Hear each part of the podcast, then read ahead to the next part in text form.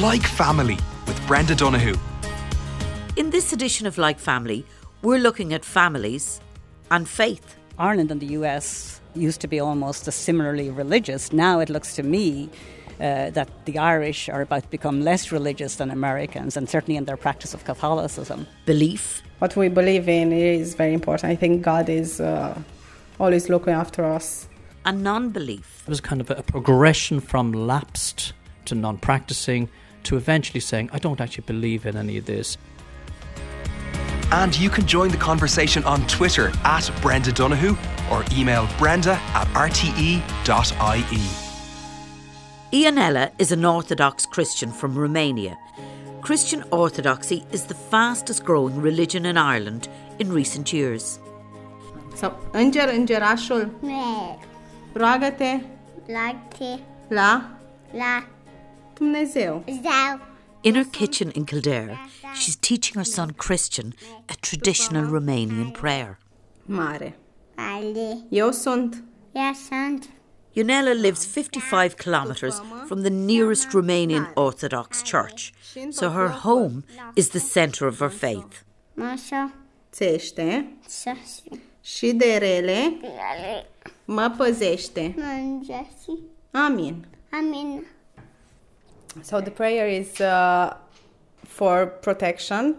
It's called um, Angel, My Little Angel.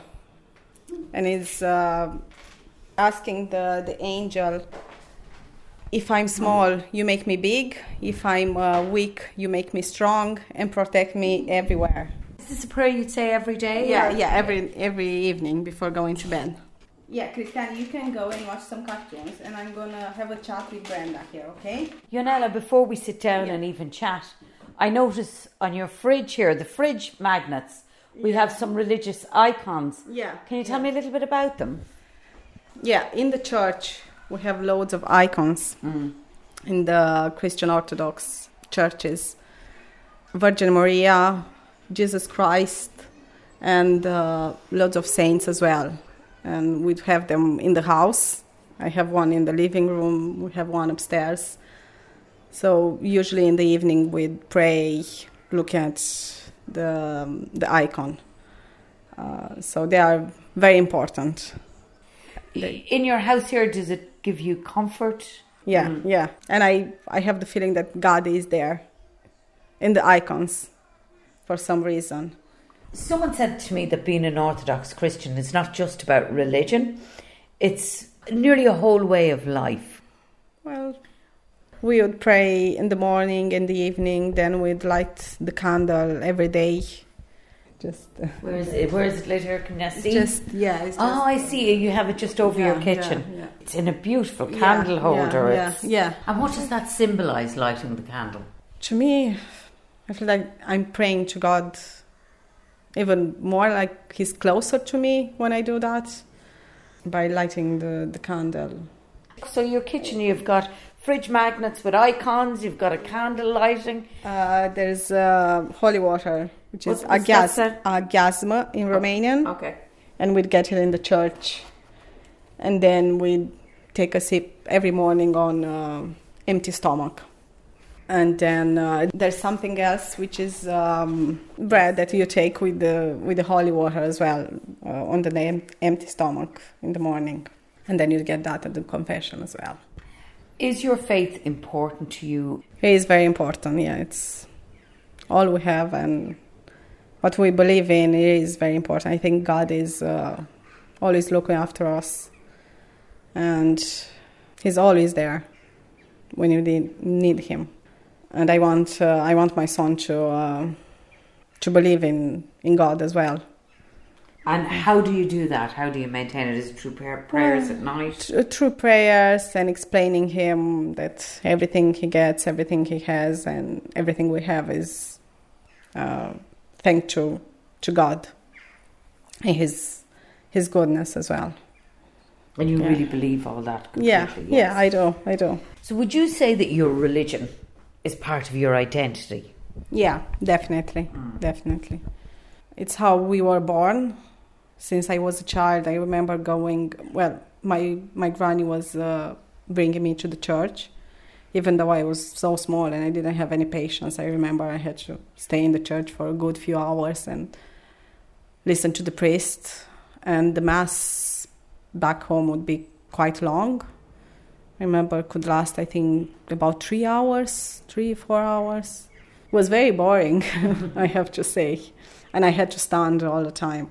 So this this is how we were raised, and I wouldn't know a life without it. Is it difficult for you to practice your religion in Ireland? Well, it is more difficult. It is more difficult because I can't uh, get to the church as easily as I was in Romania. Sometimes I feel the need to go, but I can't. I always have to plan when I go, and especially with the with the boy.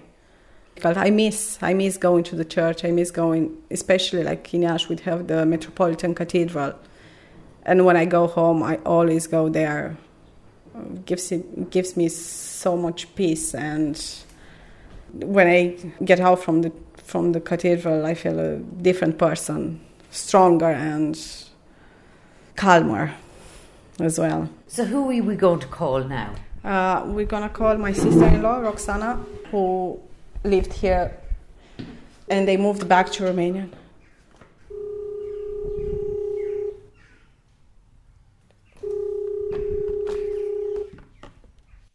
Hello, Roxana. Roxana missed the community, connection, and identity that a close knit parish can give, and this is one of her reasons for returning to Romania. Hi, Roxana, I'm Brenda. Hi, nice to meet you. Where are you at the moment? Um, I'm in Bucharest. Uh, I am looking at you through a video call. You're a Romanian Orthodox Christian, is that right? Yeah, that's right. And what does that mean? We believe in God and we believe in Jesus Christ as well as in Saint Mary. And uh, as Christians, it's very important for us to be baptized since we are very small. And for us, Christmas and Easter are two very important Orthodox uh, days. And I'm not talking now about presents. We have special mass in the church, and everybody's looking forward to this. We have four periods of Lent every year where we give up everything like dairy and meat. And um, we are going uh, to the church to, to participate to the Mass on Sundays. Now, the interesting thing is Ionela and I have been chatting, and she came over here for the love of your brother and stayed. But you lived over here, but you went back to Romania, and religion was a part of it. Can you tell me a little bit about your story and why you ended up back home? When we arrived in Ireland, my husband got the contract. He's an IT professional, and we said that we'll only be there for two years. But we fell in love with the country, and we ended up staying there for seven years. Now, by the time my son was hitting the age to go to school in Romania, which is seven years old, uh, we had to make a decision if either we stay in Ireland until he will finish school uh, or we are to go back home. Meanwhile, we had Sofia, she's an Irish citizen, she was born there, and um, we decided that uh, we want to teach our kids what it means to be a Romanian and what it means to have a family around you. And we wanted them to know about our traditions, not only by what we were telling them about, by, by seeing them and sharing with the family. And religion was very important because, um, you see, we are going to church nearly every Sunday. And uh, in Ireland, there was an Orthodox church, but it was quite far away, and we didn't really get to go there and we were missing this. Like we would have read, uh, you know, uh, prayers at home, but it's not the same, you know. So part of our decision to get back, being there and being part of the community, and you know, getting this relation with with the with God, with the divinity more. I wouldn't say official, but you just get part of the community and you have a, a sense of belonging by going there on a regular basis it's just you cannot get this anywhere else in the world. Like I think this is what home. Oh. And This is home. I can see you're getting a little bit upset just even talking about home. Can you describe that powerful emotion for people and why you're so moved as you describe, I suppose, being able to give your children the life that you want to give them? I think everybody who who just lived away from home understands exactly what I'm trying to say. Hmm. Yes, and many Irish people will totally understand what you're saying, Roxana. Mm, Yeah, yeah. Sorry. That's okay. Yeah, I know that's true. It's just home can only be, you know, where you find everything you need in your life. And maybe for some people it can be away. But you know, for us it was just here. And that's why we decided to get back home. And do you feel closer to God that you're home, or do you feel you're able to pass on your faith to your children? Oh yeah, like it's so easy for for the kids to understand because it's happening. You know, you just go there, you see other people, you see other kids. You don't learn it because I teach you. You live it and it's just part of us, of who we are. I don't need to tell them why do we go to church on Sunday. We just go because it's part of us. Ionela's sitting here with me. Do you find it hard being away and listening to Roxana there talking about how great it is for her to be home? She can go to the church and all of that. Well, beside the church, we don't have as many churches here, but uh, to be honest, thi- this is my home. I got, I got settled down here, and I have to say, th- this is my home. And Roxana, you seem to me like a very happy person now, especially that you're back home and you can practice your faith and enjoy it. let's just say it's different and it's more like who we are. We can be ourselves much easier, if I can say it like this. Okay, Roxana, I've been in ne museum. Sisters in law Roxana and Ionela, who are Romanian Orthodox Christians.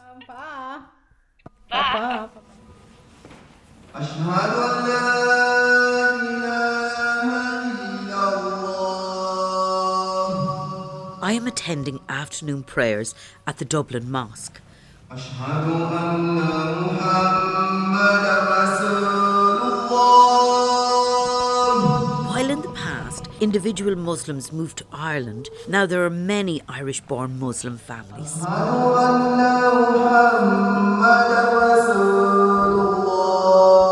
After removing their shoes and performing ritual ablutions, the men enter the mosque downstairs and the women go to pray on the balcony above.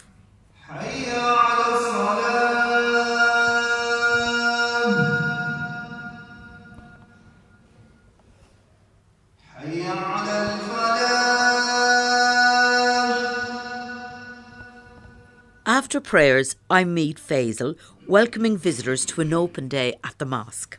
You're very welcome here to the Dublin Mosque on the on the South Circular Road. Hello, how are you? Uh, Where where are you from? From Mexico City. Okay, and yourself also? Oh yeah, from Mexico City also. Are you visiting Ireland? Um, no, actually, we're studying Oh, here. studying We're, we're doing a master uh, degree in journalism and Um, for me, it's a- an MBA in project management. What prompted you to come to the mosque? Here? Oh, we pass here nearly every day. She goes in Griffith College, and we live in South Circular Road. So oh, Okay, so you see the mosque. yeah, And we see, we pa- see it every day, but we were curious today. But yeah. when you pass by the mosque, do you feel that you might not be welcome if you came into the mosque? Do you feel that way? Yes, a little bit. I'm, I'm, I'm afraid I don't know all the, the, the, the rules. I don't want to be rude and do something that I don't. Yeah. That's one of the reasons now why we have this Discover Islam here. If you want to just walk into the mosque and even watch us pray, you are welcome to do so. And you, all you have to do, we're going to ask you is to take your shoes off. Yes. Yes. So many people come here, make sure you don't have any holes in your socks. Don't want to be embarrassed about it. the only thing is that you separate uh, women and, and men, right? When. Just when you And- pray. And the only reason for that is if you saw the way we pray, you saw it, Brenda, you saw the way we pray, we prostrate and we go right down, and it would be improper for a man to pray behind a woman who's prostrating. It's just out of respect for women that they are separated. That's why we put them above us. Oh, yeah. They're not downstairs below us in the ba- We don't put them in the basement. They go up on the balcony. All right, Oh, okay. And remember, you are very welcome at any time to come to the mosque, Oh, okay? thank you. Don't feel if you want to come and have a meal in the restaurant, you have to pay for it, of course. But you have to- We will, we will. Yeah, thank you. and I spot Ahmed, his son. Hi, Ahmed. How are you? Good to see you. We're recording, so. What would you say is your earliest memory of being a Muslim? When we were in primary school uh, on our summer holidays, uh, my dad would usually bring me into work, and uh, I'd usually just play around the mosque. It was a lot bigger than from what I remember, but now now it's a lot smaller because you know we're growing up and all. But um, those were good memories. I used to play around with my friends and you know shoot rubber bands around the place, and uh, those those were the good memories from before. and that was the time introduced religion to me. Uh, just uh, you know sim- some simple steps of prayer and um, sometimes we would pretend to be like uh, the imam and lead the prayer you know and we would stand up on the podium there when the mosque was empty so um, yeah those uh, those were the earliest memories from what I can recall Amala, another member of the mosque, joins the conversation. What are your earliest memories? Because you would have had a mix of the Christian faith and Muslim faith in your house. Yeah. Again, the mosque really kind of. They would hold iftar, which is kind of a, a meal for breaking the fast here in the mosque during Ramadan, and um, people would just come and you'd all eat together from one tray. It'd be like Muhammad Yusuf, Lord of Mercy, his rice and chicken. We'd all be kind of looking forward to that. And, and you're so small as a kid as well. Like you wanted, I wanted to fast, and back then, which was what about 30 years ago now, it was in the summer at that time too, so the days were really long. And I remember my mum saying, "Okay, the day's too long, and you're too small to be fasting. So you just, you know, have your breakfast, and then you can fast until lunchtime, and then you have something to eat, and then you know, fast until dinner." And I'd be like, "Yeah, okay," but then I would totally just hide my lunch. And try fasting the whole day then because I wanted to be like the grown-ups, you know.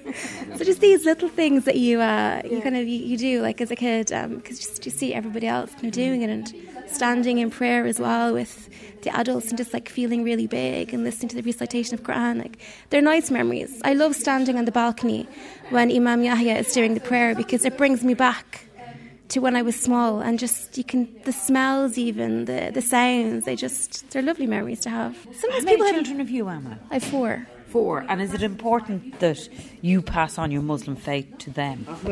It is because Islam is a way of life. I'm bringing them up, you know, in the Islamic faith. I mean, in the end, there is no compulsion in religion. If they suddenly decide when they're older, which I hope they don't, but that they want to, you know, go their own path, then they are their own person and they're adults then, you know. But like we try our best to instill in them the values of Islam and hope that they're carried up with them to be upstanding member, Irish members of society, but Muslim. How important is it in family life to practice the faith? I suppose, you know, I, I always pray for my children to be practicing Muslims because if by any chance I get to heaven, I would like them also to be with me in heaven. And I, and I think the most important thing is to believe, to hold on to what you believe. Because without your beliefs, I think you, you lose certain morals. I don't say you lose all your morals, but you lose a certain number. So for you, it's it's very important to pass very, the faith down to your children family, yeah. and to your family. It's yeah. it's an obligation on me. Mm. It's something that I will How do you answer do for. that? They come in here to the mosque. They attend uh, the prayers. They would be taught here uh, how to read Arabic, how to learn, speak Arabic, and how to understand the Quran. And they teach them how to pray. Not only that, they teach them the five principles in Islam as well as how to live as a Muslim. And for you as a dad, that's very important that they do that. Oh, it's very, very important, yeah.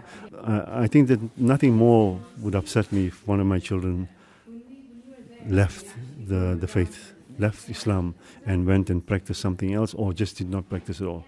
because I know for a fact I stand a slight chance of going to heaven, a very slight chance. It depends on God's mercy. But I know my child who has abandoned his religion would never ever get to it.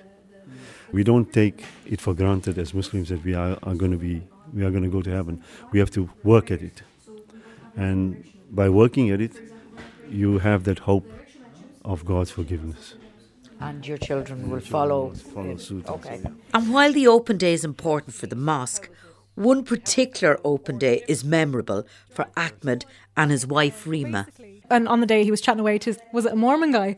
Um, More mm. something like Yeah. that. Yeah, and he was just chatting away to him, and then I could hear them start talking about like women's issues and divorce and like women's rights and everything. And I was like, "Hold up, this is my cup of tea. You can't have a man talking about women's rights there." So She ru- rudely cut into our conversation. just jumped in there. He kind of eventually left, and it was just us two chatting away for like ages. I suppose when it, when you come from a Muslim background, there's no such thing as dating for like long periods of time, because I suppose your whole intention there when it comes to to, to like being with someone is you know marriage ultimately. So I was being like a right old, you know, yo, you can't, we, can- we're not dating, blah blah. And I eventually was thinking I was being smart. I said, hey, here's my dad's number. I give him a call, thinking it would scare him off because I was like, here, there's not a chance. And he did call my dad, didn't you? That's my side of the story. I don't know what happened over there. Yeah, He's well, looking kind of dazzled. yeah, is this what really happened? but like, yeah, yeah, it was. That's pretty much how we met. Um, it was it was all very new to me. Uh, talking to Rima and um, doing things uh, according to Islam. But for me, like, I'd never dated before, do you know the kind of way? So I was being very Muslim about it in a way, whereas I think Ahmed was way more relaxed. Something. Yeah, and the the main thing was is that it wasn't forced. A, lot of the time, Yeah. people think Muslim marriages are arranged. Yeah. And how we went about things and how our marriage came about was it was all down to her and her parents. So I first had to meet her parents and they had to get a good look at me, see how if I'm not, you know, I am up and down. yeah, messing about or anything like that. And if they were happy with me, then the final decision then would be on Rima, like if she wanted to go ahead with it. Her parents didn't say, you know, oh, you have to get married to such and such a guy. They're very fair about it. Just Yeah. like my parents, uh, they didn't. They said, you know, are you sure you want to go through with this? No, but uh, uh, like like Ahmed was saying, the ball was kind of in my court the whole time, and that's something I'm constantly trying to have to like say to people like, no, it wasn't arranged, no, it wasn't forced, no, I actually like the guy, and just trying to like remove that misconception that anyone who's Muslim and married isn't happily married, and they're just like stuck there because of like they're elders of the community, do you know the kind of way? When you both met first and you could mm. tell there was instant chemistry and all of mm. that, was it important though that you both had similar values? It mm. was the Muslim faith, was that important? I suppose for me, that was really important for me at the end of the day because, like, as a practicing Muslim woman, I wanted someone who was on my level that would kind of give me my rights Islamically as well as like by law. So I wasn't like giving up any part of me that I felt was special to me. Whereas that might be completely different to another Muslim woman out there who would marry like a non-Muslim or whatever. But I suppose for me, yeah, that was essential, and that it's the same foundation, it's the same basis. And if I was practicing something, I'd want to have my partner practicing it with me and kind of being kind of a pillar to lean on and kind of support each other it. Because at the end of the day, my felt my faith was important to me, and as a growing kind of Muslim and kind of still learning about it, I want someone that would support me in my learning and in my kind of gaining of knowledge and in my prayers and everything. Not, you know, not not that- not not that I want to say what opposite, but just someone that can mirror that image of myself that I was trying to reflect almost. Okay. Yeah, um, I, I I agree with Rima on that point. Um, in in I'd say most recent years, the last five or six years, I started to practice my faith a bit more and uh, try and clear out a lot of you know, say a couple of bad habits I may have had before, and uh, when getting back to your faith, uh, you also want someone to help support you to keep that faith uh, as well, and uh, support your se- your decisions uh, within the confines of Islam, and basically just feel it's more of a way of life for us, you know. Yeah, it's it daily. kind of turns. There's a point where it kind of becomes your identity, and it's it's who you are. Ahmed and Rima.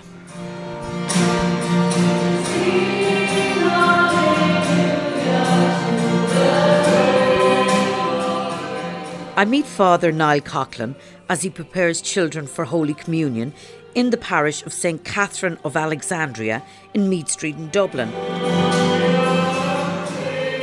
do we want as Christian people? People who believe in Jesus. What do we want? Anyone down the back want to tell me what they want? Peace. We want peace. It is a lovely occasion, but it is worlds apart from his own first Holy Communion. Back to my own first Holy Communion was in a Carmelite monastery in Firhouse Road, and the school was just up the road from it. And afterwards, the nuns, the the curtains were thrown back, and all the nuns were in behind the grill, were all smiling, the laughter and the joy, and the giving us gifts, and so delighted to see young kids in their in their little monastery church. So.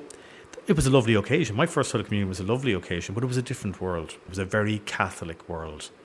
Today, uh, you make every we make every effort we possibly can to connect, connect the Word of God, uh, to give them a message. Just going home, the message this morning was that we want peace. If we fast track to 10 years' time, how will the Catholic Church connect with those families? That's a it's a very difficult thing to forecast. I mean, one thing I will say is that I hope that every celebration that we have had in the church here has given them a very good experience of church. That they've gone away happy, they've gone away feeling, you know, we connected. And I think that in maybe maybe in ten years' time, when they look back on that, or they look at photographs, they God, the first Holy Communion wasn't that a great day, and that they know we're approachable. They know they can come, they know they can knock at the door and say, "Listen, can I have a word with you?" or whatever it might be. I think we're still a strong presence in parishes. Recently, I was at the mosque in South Circular Road. They had an open day there, and I met many young people who are actively involved in the mosque and in the social activities, and lots of young children, all about the families. Do you feel when you look at that, you go, God Almighty, I'm a little bit envious? Well, if we had one church or two or three church, only Catholic churches in Dublin, I'd say we'd have the same type of thing. I suppose it's their devotion. Well, I would say, which could, you know, we've had our day. We had our day back in the 1950s, 40s, 50s, 60s, 70s, where, you know, you might have seen the same sort of thing going on uh, there. Um, see how they'll be in 30, 40 years when the culture really impacts on them. Um, I, I, I, I, I hope that they will learn from, from us that take heed of the culture. The culture is very, very strong, and take heed of it, and don't let, as we I think have done, is allow the culture to overtake us. Father Niall Coughlin. It was really very much, in some sense, a list of do nots and of behaviour and obligation. Professor Michele Dillon teaches the sociology of religion at the University of New Hampshire, and she has observed the shared beliefs of Irish Catholics in the mid 20th century. Being Catholic meant that you definitely went to Mass every Sunday, and then back in until the mid 1980s, I think that used to be definitely Sunday because we didn't have the Saturday vigil in those days. You certainly had a Catholic worldview, which meant that you didn't have sex before marriage. You certainly didn't use contraception in marriage or outside of marriage because you weren't supposed to have sex outside of marriage. Uh, Same sex relationships were given very little discussion. Uh, divorce was a mortal sin in, in, most people's understanding. And of course, abortion really wasn't even talked about, never mind in public, but even in private. It was really the 1983 referendum and the activities of the, the pro life movement at the time that put abortion, made it a household word, in fact.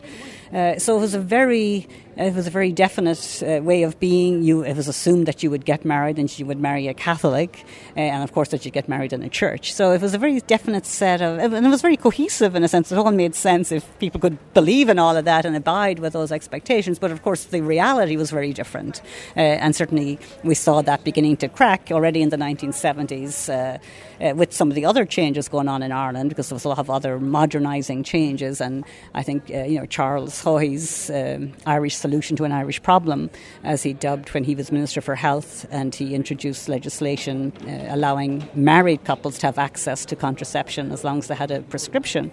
Uh, in a sense, we, we smile at that now, uh, you know, and in retrospect, I think I would identify that as sort of the beginning of the secularization of Ireland because, yes, it was very restrictive, but nonetheless conceded that imagine uh, in marriage you can use contraception. That's against the teaching of the Catholic Church. Michele believes that for Catholics of the millennial generation, the ties between faith personal identity, community, and family are now very loose. What we find, certainly in the American context, is that people's religious behaviour changes over the course of their lifetime. So if you follow the same people over time, uh, adolescence and childhood was at least historically a time of strong religiousness. When you're married with young children, that's also a time when young families are in church because they want to get their children into religious socialization as well as doing it at home, but they like the, the imprimatur of the church. And then we have noticed that people in middle age, when kids have gone left home, gone to college, gone out, you know, the empty nest, then parents take a bit of a break and say, well, I can golf on Sunday, I don't need to go to church. But then as they approach retirement and they've more time on their hands, we see many returning to church. Uh, I think in, in Ireland, historically, people maintain their constancy of their relationship to the church, regardless of what age, more or less, they were. But I think what we're seeing now, and that I think we're seeing in Ireland, is um, that this people in their 20s and 30s, this is particularly a generational story. Uh, it's not just younger people who are no longer affiliating or identifying as Catholic. It's particularly pronounced among those in their 20s and 30s. And this is also something that we see parallel in the US. But in fact, Ireland and the US used to be almost similarly religious. Now it looks to me uh, that the Irish are about to become less religious than Americans, and certainly in their practice of Catholicism.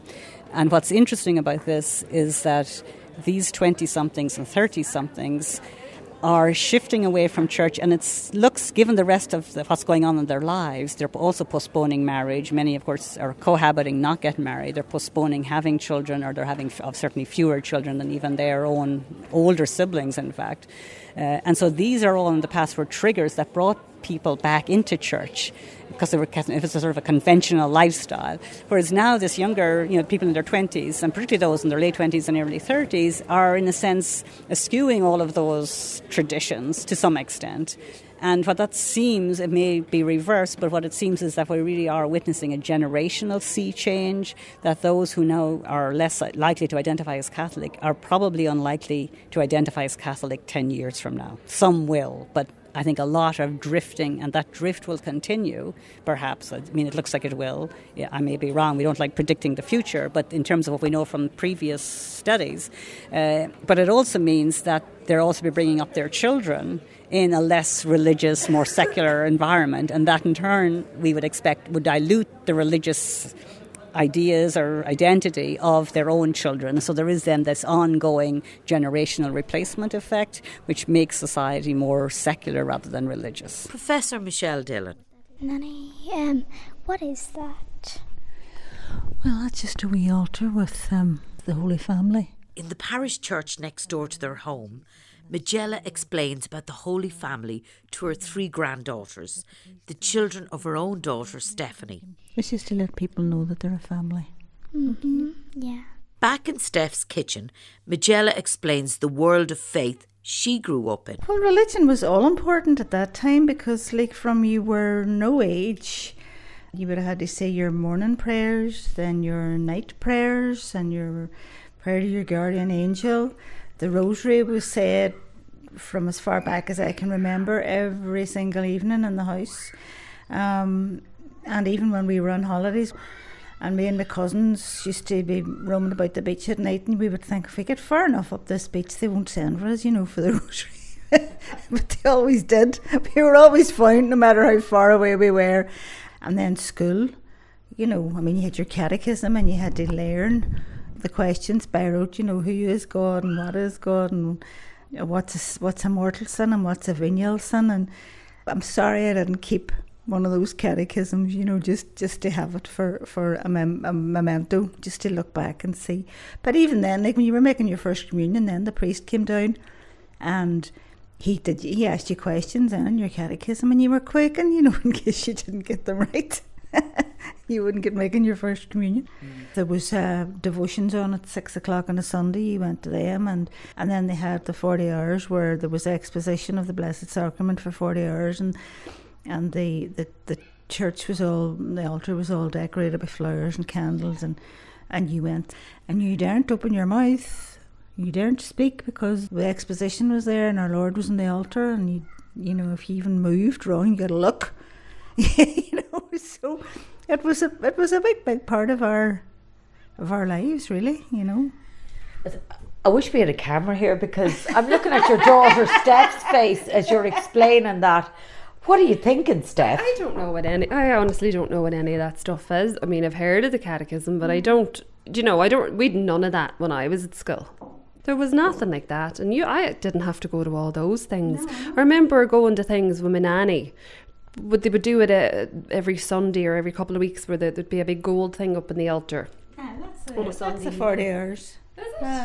Well, I didn't mind going to that because there was no talking. You just kind of sat there. I don't even think there was a priest leading it. The rosary, they did. They said the rosary, and they they had uh, what they call benediction.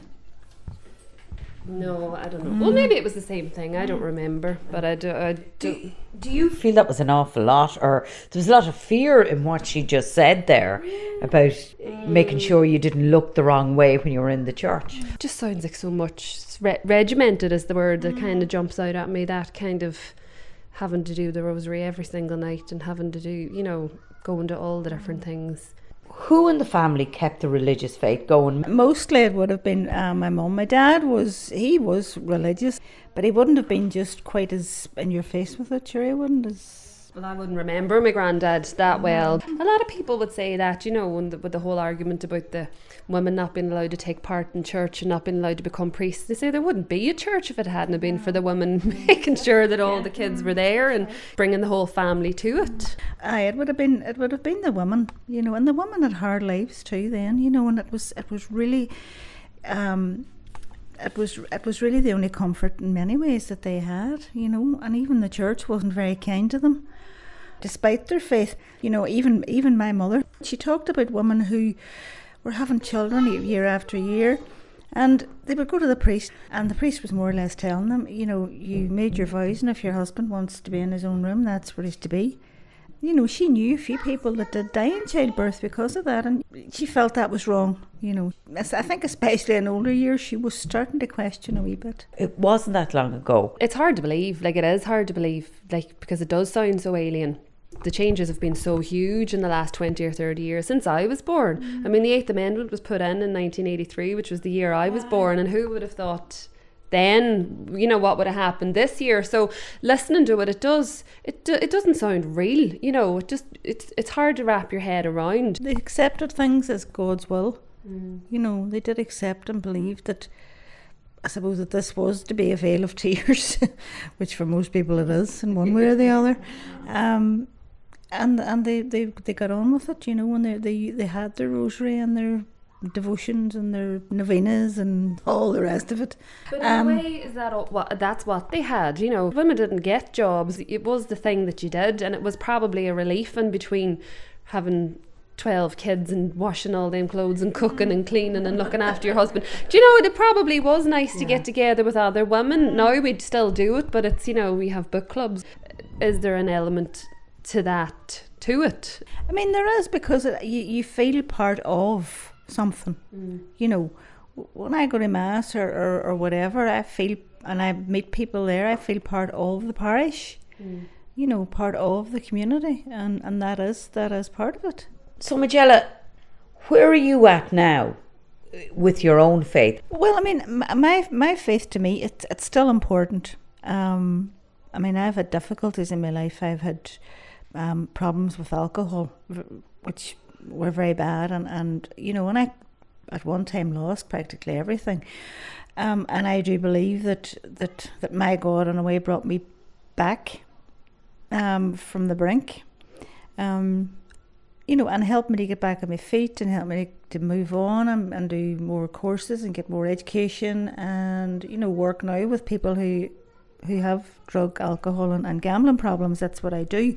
So, let me be clear you work as an addiction Yeah, counsellor. yeah, yeah, mhm. yeah, okay. Um, and it meant also that I was able to, you know, be a mother, which was the most important thing to my children because that wasn't happening. And can you explain a little more how your faith would have helped you get back on track? Um, it was just the belief that that um, something more was was meant for me. That you know that I was putting this earth for something more than than the way I was living, um, and that God was God was there. He was looking down at me. He was he was he was reaching out, if you like. But uh, it was just always the belief um, that there was something, there was something more. There was something more for, to life, and it was, it was to do with God and the universe, and, and you know something greater than me. So, Majella, your faith obviously very important to you. It got you through a dark period. Mm-hmm. And then Steph says, Not for me, Mum, the church. Tell me about that, Steph. What happened? Um, I just remember when I was in secondary school, really kind of being like, "That's it, right? I'm not. I don't. I don't go to mass anymore." Pretty much, you know. Okay, so would you not believe in anything? Oh, you see, I'm not. I'm not atheist. I'm not. I'm not atheist, and I'm not. I suppose I'm agnostic. I, you know, I kind of believe in. You know, I'd like to think of myself as spiritual. You know, I there might be a God. I'm not saying there isn't a God. You know, but I, I just don't. I don't feel the need to be a part of a church, or I don't feel any sort of a draw to it. Um, but none of my children are christened, and I didn't get married in a Catholic church, and it never even entered my head. Like it just wasn't. It wasn't. It wasn't a well, we won't we situation. It was a no, why would we? You know, when other people asked. So obviously, some people in the family kind of didn't push it or didn't, you know, they, they knew there was no point. Other people would have, you know, friends, but would you not have the christening? But sure, would you not just, you know, give everybody the day out? you know, this guy. And I say, no, I won't, you know, like, why would I? You know, and after all my waxing lyrical about the church and giving off stink about them and you know all the different uh, scandals that came out and everything. Like there's no way I could have there's no way I could have stood up in a church and you know christened my kids then after being so outspoken about how I wasn't a Catholic anymore and that I wasn't taking part in the church. And Majella, when Steph said, Right, I've had enough, that's not for me, how did you feel? Um, I, d- I just I just remember going uh, one Sunday thinking I didn't hear her going out to mass and uh, going up the Sorry, stairs. Steph has just rolled her eyes. I went up the stairs. 12 o'clock I probably wasn't up yet Yeah.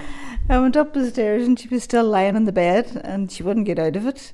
And actually, my mum was still alive at the time and we were we were living with her and I think I was more worried about what my mother would say if she found out more than I was annoyed. I probably would have kept it from my nanny as well. You know, I wouldn't have wanted to upset her at the same time. You know, I wouldn't have wanted her to be upset, but I wouldn't have had. Um, I wouldn't have been laying it on the line for her and saying, you know, it's, it's all nonsense, it's all rubbish, and it, you know, I never would have questioned her faith. So you have three children, Steph, and none of them are baptised. No. No. Officially. Officially.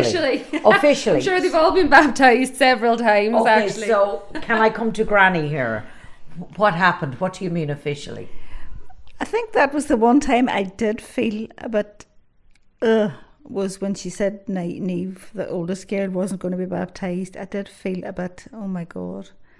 You know, I think that was the one time I did feel hurt or I don't know what way I felt. I I wasn't pleased, put it that way. Um, but then I thought, sure, why would she, you know? And, and so I just baptised her myself. Talk me through baptising them. You did it yourself, Majella. Yeah, well, it was just a matter of throwing some water over them and saying a wee blessing, you know. Um, that was it. And then a friend of mine, Father James, he, he blessed her too one time. And why was that important to you? I just, I don't know, it just made me feel that they were part of the, the Christian community, I suppose. Mm. I mean, Stephanie's baptised too, you know. Mm. So I just thought it'd be nice if they were as well. I mean, I told her it. Well, I didn't do it and not tell her. I told her. No, I don't mind. I'm not um like I'm not anti-religion. So I never said like they'll never be baptized or that I, that I wouldn't allow them to be baptized or you know I wouldn't allow them to go to mass or church. I'm not against religion. I want them to be tolerant of all religions. I want them to be tolerant of all people, but I I can't raise them the Catholic faith because I don't consider myself to be a Catholic. How does that make you feel? No, I- that I mean, I I am fine with that. Um, I I have been fine with it for a long, long time, and I, you know, and when Steph was getting married, I mean, it, it was no shock to me that she wasn't getting married in the Catholic Church, and that was fine too because I respected her reasons for it. You know, she'll barb at me about things, and I'll barb back at her. You know, um, I think George Bernard Shaw was an atheist, and my aunt Maureen always told the story about word that he had died came through, and my mummy was ironing, and she was going, "Now you'll know whether there's a hell or not." Now, you'll know." and that would have been the kind of her, you know. But uh, but you know, she would make fun. You know, if I'm telling the, the ch- kids stories about Adam and Eve, or that she'll say to me, "Oh, you listen to you and them fairy stories again. You know that's all nonsense, don't you?" And uh, and I'd be saying back to her, "Oh, you'll know all about it." But that's it's kind of good natured. For Majella, as a young person, her religion was about faith, family, community, and identity. But now, for both mother and daughter, it is a personal matter. From Donegal to Cork. That's July 9, 1986. Oh, look at the wedding picture. Yeah. I like the beard. That's the Honan Chapel, yeah. Yeah. I like the hair on the head more so than the beard. Um, Peter grew up in a Catholic family and worked all his life as a teacher and later a principal of a Catholic primary school. He is one of almost half a million Irish people who said in the last census that they had no religious belief. Yeah, she's, uh, she's great. Uh, both very pretty, Brenda, as you can see. Of course. Yeah, Beautiful yeah. smile. And Yeah. this is That's Finn. Bar, no, that's Finbarr years and years Making ago. his And- and communion, communion look at picture, that. absolutely. Look at that. Although Peter conformed to religious practice for much of his life, from a very early age, he discovered that he didn't have a personal faith. We had a teacher when I was in school called Mrs. White, and I remember asking her, What is a soul? And she told me that the soul is a white disc next to your heart, and every time you sin, a black blemish appears on it. And that frightened the living daylights out of me. And um, of course, she said that every time you go to confession, you get clean slate. The, you, you confess to Jesus, you tell him all your sins, and it, it's white clean. But and I was only six or seven, and I wasn't gifted, or I wasn't I wasn't some sort of child prodigy genius. I was just a child going, I don't actually believe that. But the same teacher, and she was a great teacher. She took us to the, I think, with the Natural History Museum, and there was a um, this model of the human anatomy, and there were labels pointing to different parts of the anatomy. And I was totally, it was brilliant. But try as I might to find a label saying soul. There, there was no label saying soul, and I do remember. And it's funny, and I've never thought about that, un, you know, until, until quite recently, you know, as to where, you know, where might my my um, non-believing self have been born. I think it was in that moment. And then what happened? I would have stopped completely going to mass in my early twenties. Um, and then you play the conformist game again because, you know, you fall in love and you get married. Are you going to get married in the Catholic Church? Yeah, of course I am. Why not? I know, I was just looking at pictures of the whole of you and your lovely wife Yeah. on your wedding day. So that was obviously in a church. We got married in the Honan Chapel in UCC, but I think it had, looking back on it, I think she'd freely admit this, it was more of this romantic idea of going back to UCC to get married than to get married in a church. But I just wanted to, you know, I wanted ha- a happy day for everybody. It didn't kill me to stand up there on the altar. As part of the vows of the marriage ceremony, it says, you know, when you have children, that you're going to bring them up in the Catholic faith. How did that sit with you? uncomfortably, but I did it. Um, I have three children. They were all baptized. They all made their communion. They all made the confirmation, and after that, it's up to them. But I don't think any of them practice. So, what was the moment where people knew that you were a non believer? Did you come out, so to speak? There was no one day where I said, "Okay, um, that's it. I'm finished." I, I suppose there was kind of a, progression from lapsed to non-practicing to eventually saying, "I don't actually believe in any of this." But I suppose it was um, when my last child made his confirmation. The ceremony meant absolutely zilch to me, and I kind of thought, "I'll never have to go through this again." And I don't want to go through this again. Yeah. So, you got married, you're bringing your children up to get baptized, communion, confirmation, and you're teaching in a Catholic school. Mm. Did you ever just have moments where you went, ah, I can't believe I'm having to conform all this time? Or did you feel you were living a lie? No, it, it, it actually was a little bit easier than you might think because when you're contracted to a Catholic school, it's a professional arrangement. So your obligation is to play your part in upholding the Catholic ethos within that school. So then you have to ask yourself, what does that actually mean? Well, as a principal of the school, it means that to ensure that religion is taught for half an hour every day in every class. And I had no problem ensuring that would happen because it was just a question of timetabling. To ensure that the children were prepared for sacraments so that you would assist in the preparation. And again, that was just it. So I, I went about it professionally, Brenda, even though it did prick my conscience so, so often. Can I be clear? What do you not believe in? I don't believe in God. I don't believe that there is life after death. I can say this now from a position of some authority. When you're facing an oncologist and he tells you you've got a stage four cancer, and and that's the bad news. Now the good news is he says it's you know th- that I could live for quite a long time yet, and I I totally intend doing so. But when he tells you that, you kind of go, do I actually not believe or do I believe? And it copper fastens the non believing because I wasn't one bit and I am not one bit afraid of dying. When the time comes and you draw your last breath, that's it. There is nothing afterwards. So many of us go through life, myself included, worrying about what is there afterwards and not kind of realizing there's so much in the present. There's so much to be thankful for on a day, on a minute by minute basis, on a day by day basis. And when you're given news like I was given, it helps you to focus on the, the absolute beauty of the now and living in the now. And any kind of preoccupation with the after and the future is a total waste of time. So it has copper fastened to me that there is nothing beyond the last breath. To me, it's not high theology or it's not a, a theological discourse. It's just a question of you ask me a straightforward question what do I believe in? I believe there is no God. I believe there's no hereafter. And I'm so happy that I can actually say that now without any feelings of hypocrisy at all. All your life, you've marked important uh, occasions through the church, communion, confirmation, weddings, etc. What about death? What are your thoughts on that? Are you going to have a church funeral? Have you thought about it? And um, I'm not preempting your your no, passing please don't, or. Please don't, Brett. Neither neither will I. But I think by even by answering the question, I could be so I'm on dodgy ground. But yeah. i know it's a good question. Jerry and I have discussed it. When the time does come, my coffin will not enter a church. That is one thing I'm absolutely certain about. It will go hopefully to a crematorium where hopefully there'll be music, there'll be laughter, there'll be nobody crying, there'll be nobody wearing black, there'll be hopefully people will celebrate. You see that the whole idea of of leading a good life I think is so important. And uh, you know, somebody asked me recently, they challenged me on this in a pub. All the best arguments take place in a pub. But a good friend of mine said to me, You could not be an atheist because you're too spiritual. And, and I'm not spiritual. I don't believe in spirits. I don't believe in ghosts, but I understand what you're saying. I do think a lot about things which people could confuse with being spiritual. And he said, But you know, your dad died, you were very close to him. And he said, Do you just think, and you say he's nowhere now, he's gone. I said, But that doesn't mean memories don't stay.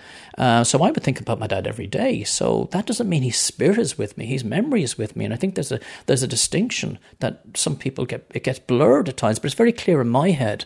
And how would his life have been different if from his early adult life he was able to be true to his non belief? My life would have been a lot easier if I could have applied for the job that I really wanted, which was primary school teaching, without having to pretend that I believed in God. That did make things difficult. A survey from Galway School of Education, uh, which was a research into the religiosity of new teachers, and the, the, the authors of that report discovered that 30% were going into the profession, going to take up jobs obviously, in one of the 96% denominational primary schools in the country, but going in with none, either not practicing any religion or not believing in God. And I just kind of felt that was the same for me in 1980. Things don't change, but people change. And young people today are far more assertive and they know what they want and they know what they don't want. So they don't want to go into profession where they have to pretend to be something else. And why should they? I think our society has to open up to that and that was Peter Gunning. That's all for this edition of Like Family. Thanks to all those who took part in the programme. Thank you for listening, and this programme was produced by Eileen Hearn. For more information, check out rte.ie forward slash radio 1 forward slash like family.